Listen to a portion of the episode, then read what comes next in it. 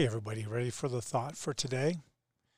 Back on March 29th, the Daily Stoic, it's a devotional by Ryan Holiday, had, had quote, it was about something else related, but uh, had a quote said, To quote Fight Club again, we buy things we don't need to impress people we don't like. We buy things we don't need to impress people we don't like.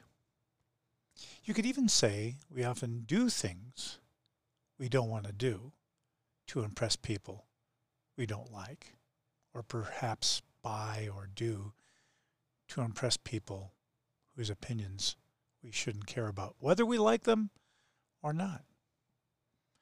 The problem with trying to impress other people is you can't control them. All you can do is control yourself. All you can do is control yourself. So the thought for today how would I put it? Don't worry about impressing others. Worry about yourself.